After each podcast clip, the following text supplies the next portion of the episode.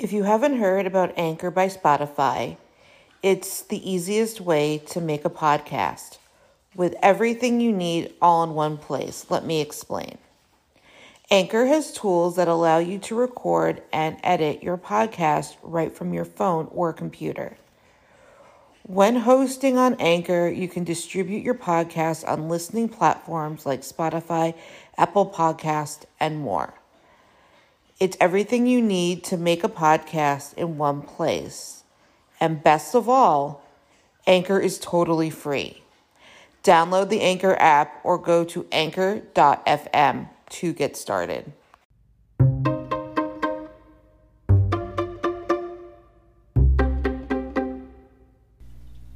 Thank you for listening to the Fierce Autie podcast, where we talk about disability, quackery, parenting, and Jewish life.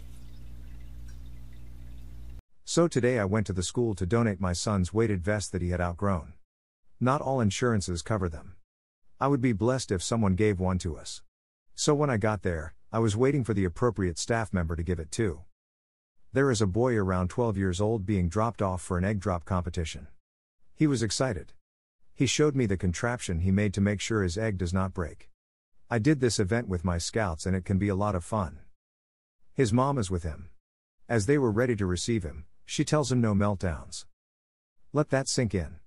She told her autistic son not to have a meltdown. I am going to assume that his mother is typical and has no idea what a meltdown is like. Let me enlighten you.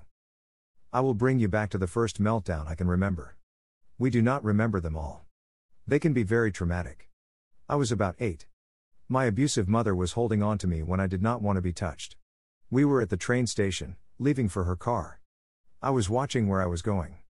She was only holding on to my brothers, I was fine with that.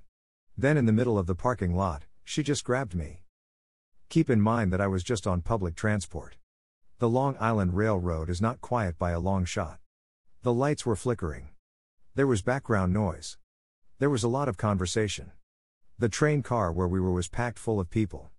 Sardines had more room to move in their can. I remember trying to control my breathing like I learned in martial arts. God knows my mother never taught me anything about coping skills. I was just a burden. Imagine dealing with all that, trying to keep calm. Then all of a sudden, you get grabbed on the shoulder hard. I of course reacted.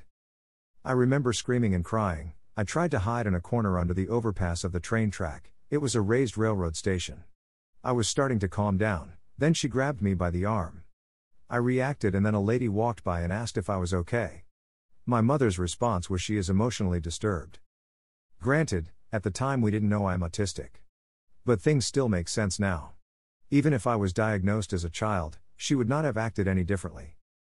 Back to this little boy. She probably has him in ABA.